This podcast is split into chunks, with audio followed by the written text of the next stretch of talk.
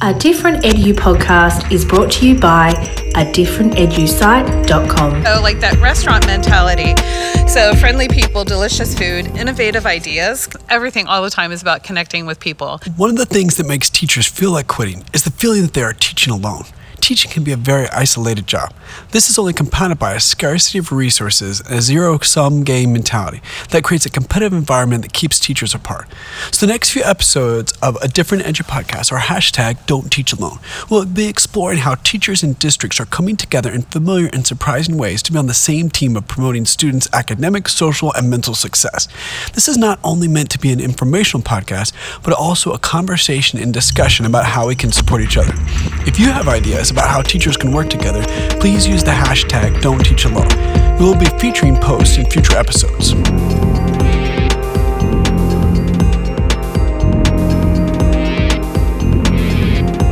A Different Edu podcast tells the stories of teachers making a difference, what they did, and how they did it. Hosted by teacher and author Bill Manchester. That restaurant mentality. So, friendly people, delicious food, innovative ideas. This is a school leader in Columbus, Ohio, in the U.S. The restaurant mentality she is talking about is not a fancy metaphor. My name is Julianna Carvi. I'm the food service director at Bexley City Schools. When thinking about the primary mission of the school and how we support each other, the school cafeteria staff might not immediately come to mind. But in this district, where an elementary, middle, and high school share the same campus and the same cafeteria, the the kids that go to Cassingham, then the middle school and the high school, they will see the same people in the lunch line for those full 13 years. There is no other position in this district. Taking the privilege of seeing students every school day for 13 years seriously means owning the responsibility for your part in creating an atmosphere that is conducive to learning. I noticed this shift in responsibility once during a staff professional development session. We had split into small groups in our building, and I did not recognize one of the women in our group. I introduced myself, figuring she was perhaps a student teacher or an intern. Another teacher quickly stepped in. This is Miss Jones, and she is one of the cafeteria servers who see our kids every day. We were having discussions about school climate and equity, and Julie saw to it that her staff were part of those discussions. There are times where it's a, where it seems like an obvious fit where we need to have food service um, integrated with what else is going on in the building. There are other times where it's clearly not an obvious fit. Like if the science teachers are talking about curriculum, food service doesn't need to be there. But when we're talking about um, maybe the culture, the climate of the school, uh, that's a great place for food service to be there. We are typically the first ones to see them in the morning. We see them every single day. Some of the kids, we see them twice a day. Um, and a lot of times lunch is the best part of their day. Five years ago, six years ago, I sat in front of the board and I said, I want to be a child's person that they remember when they leave school. Because I read a read an article that said um, students remember their coach or their favorite teacher. 10 years out like i was like i need to be one, one student a year i need to be their person. And so um, and i challenged my staff also to be that for a student per year. And always when we do um, performance evaluations like learn the students names. Part of our protocol say the students names. When they come through like oh hey susie i see you have milk and juice today. And people like to hear their names. Everything all the time is about connecting with people Julie's main goal and job description is about the nutritional well being of the students. And I really want every child to buy lunch. I mean, I, am not, I, I, want them to enjoy school and all that other, and, and like us, but really, I want every kid to eat a school lunch at school because I think it's the best. Um, it's it's typically like the healthiest food that they will come across. It is low sodium, low fat. Um, it is, um, they're not leaving campus. I think when they are on campus, they are safer. I think that, um, you know, a warm lunch is fun in somebody's belly. But her whole child perspective and her knowledge that food is about more than just something you put in your stomach put her in a position to come alongside teachers and students and new learning initiatives. We had this high school girl um, who was like, I want to have a Hispanic heritage celebration, and this is what I want it to look like. And she really led the charge. Yeah. So uh, she got with her. Um, teacher um, advocate and then just went through the system like this is what i want to do how do i get money what can we do for food and we problem solved it on the ground um, uh, it was successful and beautiful I got to experience the result of this work firsthand during lunch. I was listening to the Latin band that was playing in the courtyard in front of the school.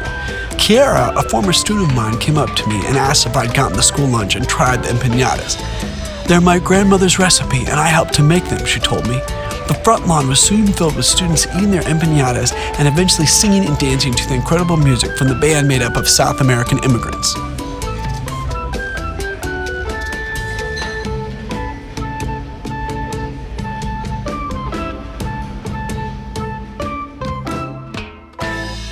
We talk about food and heritage, we are super mindful to be culturally aware that we're not reductive, that we are not saying that a group of people is is limited to and only about the food that they eat. Um, we, we have a better understanding about that than that but we also when we did when we did these two celebrations and as we do more celebrations going forward um, there is uh, information to the students. There is information going out to the parents saying that we truly understand the full scope and why these things are important. Um, you know we don't want to avoid talking about, about it um, but we really don't want to be reductive. Like you know this is this is all one culture is about is tacos. That's not true. We want to make sure that we are culturally sensitive and aware, but also invite the conversation because oftentimes across the world, the way the entry into other people's culture is through the food. So, when presented with this request to have food services be part of the international education efforts of students and teachers, Julie and her team did not say, That's not our job. That's beyond the scope of what we're here to do. Julie and her team took advantage of the opportunity to be part of educating the whole child. This push from one student made students and teachers realize that this could be a regular way to fuse learning, food, and celebrations. And then we had more conversations internally um, about what to do with other upcoming events. Um, and the again, a, a, group of students chose to um, advocate for a Black History Month celebration, and we pulled that all together um, to make it happen. Our initial meeting is like, "Do you think you want to have?" And then I kind of filter that through what can we feasibly do? Um, and then we come up with uh, some ideas and then they went back to their aunties and their mommies and whoever in their families um, and said this is what it looks like at a household size you know? I was like okay let me blow that up. That's what my job is. Let me expand that. Let me make that like into 600 servings. And um, um, and some things are more feasible than others. And we also try to pick a piece where the students are in the kitchen after school the night before creating some of the food. With the Heritage Month, we had um, empanadas, and the recipes were different people's families' empanadas that the students made. And then we had a banana pudding for the Black History Month celebration that the students were in there cutting up bananas, making the pudding cups, putting on the whipped cream. It's worth revisiting here Julie's insistence on avoiding reductionism. Students who are excited about celebrating their heritage through culinary traditions were approaching her. Like all good teachers, she wanted to reward and recognize this initiative in learning, but also knew her responsibility in making sure the context was communicated as clearly as possible. When it comes to celebrating and even learning about cultures outside of teachers' experience, there's sometimes a fear of getting it wrong or not being authentic. This can cause teachers to avoid culturally sensitive topics they are not personally familiar with. While mistakes can still happen, Julie's example provides a model for how teachers can let student initiative drive these educational experiences in culturally appropriate ways. There's a lot of strong pedagogy going on here. We see the design cycle at work as students are presenting ideas, then revising them with Julie as to what will and won't work. We also see a beautiful shifting between student driven learning and teacher directed, or in this case, food service directed or director learning. Educational practices are sometimes bifurcated into either student driven or teacher driven. But in this instance, and many other educational opportunities, the strengths and resources of both the student and the teacher require a shifting back and forth of who is driving the learning forward. Don't Teach Alone is not just a catchy slogan, but also a reminder of how great learning happens when we are all working together. Students, teachers, parents, food service workers, and everyone involved of the life of a child. This has been a Different Edu podcast brought to you by a differenteduSite.com. Special recognition in this episode is due to Kara Zaman, who was the student who led the initiative for the Hispanic Heritage Celebration and came up to talk to me about empanadas. We also want to recognize Mabi Ponce de Leon, who was the faculty liaison for the project.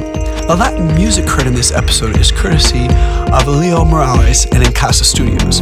The recordings played were from Leo and his ensemble. This is the group that had played at the lunch event, but the recordings were studio cuts, not live audio.